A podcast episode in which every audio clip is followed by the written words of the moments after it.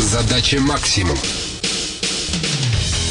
Моя задача максимум выполнить свое предназначение в жизни. Я должен разработать и распространять модель гармоничного развития и самообразования человека, семьи и организации. Сергей Гладин окончил политех, радиофизик, затем СПБГУ, психолог. После политехнического работал 4 года в оптическом институте в Сосновом Бару. В 90-х ушел в бизнес. Поначалу занимался оптовой торговлей углем, затем IT-технологиями в компании «Ниншанс». Далее была группа компаний «Инталев», был управляющим партнером по северо-западу. В настоящее время занимается консалтингом, преимущественно в сфере продаж. Руководит несколькими проектами в области психологических услуг. Как применяется ваша модель гармоничного развития в бизнесе? Каждая компания должна свой опыт собирать, обрабатывать, делать из него определенные выводы. Они должны как-то фиксироваться. Компания должна заниматься самоопределением, иметь видение, задачу максимум свою, цели и стратегию реализации. Это вертикаль. По горизонтали компания должна здесь сейчас уметь организовать свою работу эффективно. И четвертый момент момент, она должна уметь эффективно управлять своими ресурсами. Дальше мы можем это детализировать, ну, до того уровня, до которого нужно. Я всегда провожу сначала при аудите этот анализ, и там действительно видно, где дисбаланс. Это, в первую очередь, большой потенциал. Раз компания сейчас работает успешно, а у нее еще есть вот здесь потенциал, то надо его и наращивать. Нет планирования, контроля за работой, например, менеджеров, или нет нормальной системы учета. Либо, наоборот, технология где-то сбоит. Умеем привлекать клиентов, а убеждаем плохо, и КПД плохое. Собственно, модель позволяет сразу выйти на болевые точки, с ними поработать целенаправленно. Существуют типичные ошибки в построении компании. Тот человек, который создает систему, неважно, это система в целом или система продаж, должен создать систему так, чтобы она была независима от него. А у нас есть проблема в бизнесах компании, когда это очень сильно завязано на конкретного человека, на лидера, который создал этот бизнес. И если он не вырастил других лидеров, которые могут подхватить дальше и нести, я считаю, что как управленец он отработал плохо. Хотя, может быть, как лидер он и хорош есть такой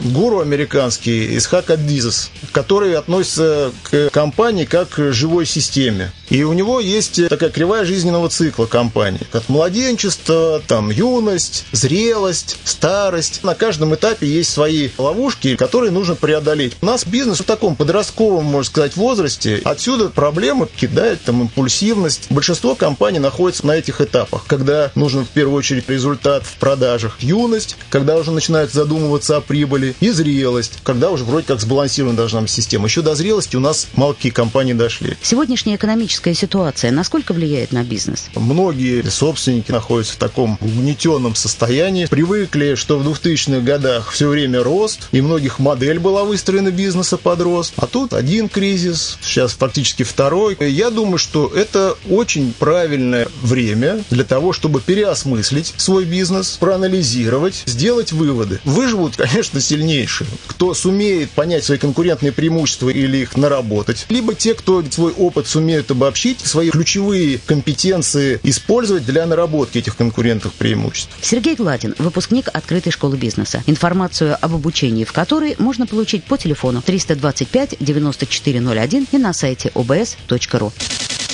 Задача максимум.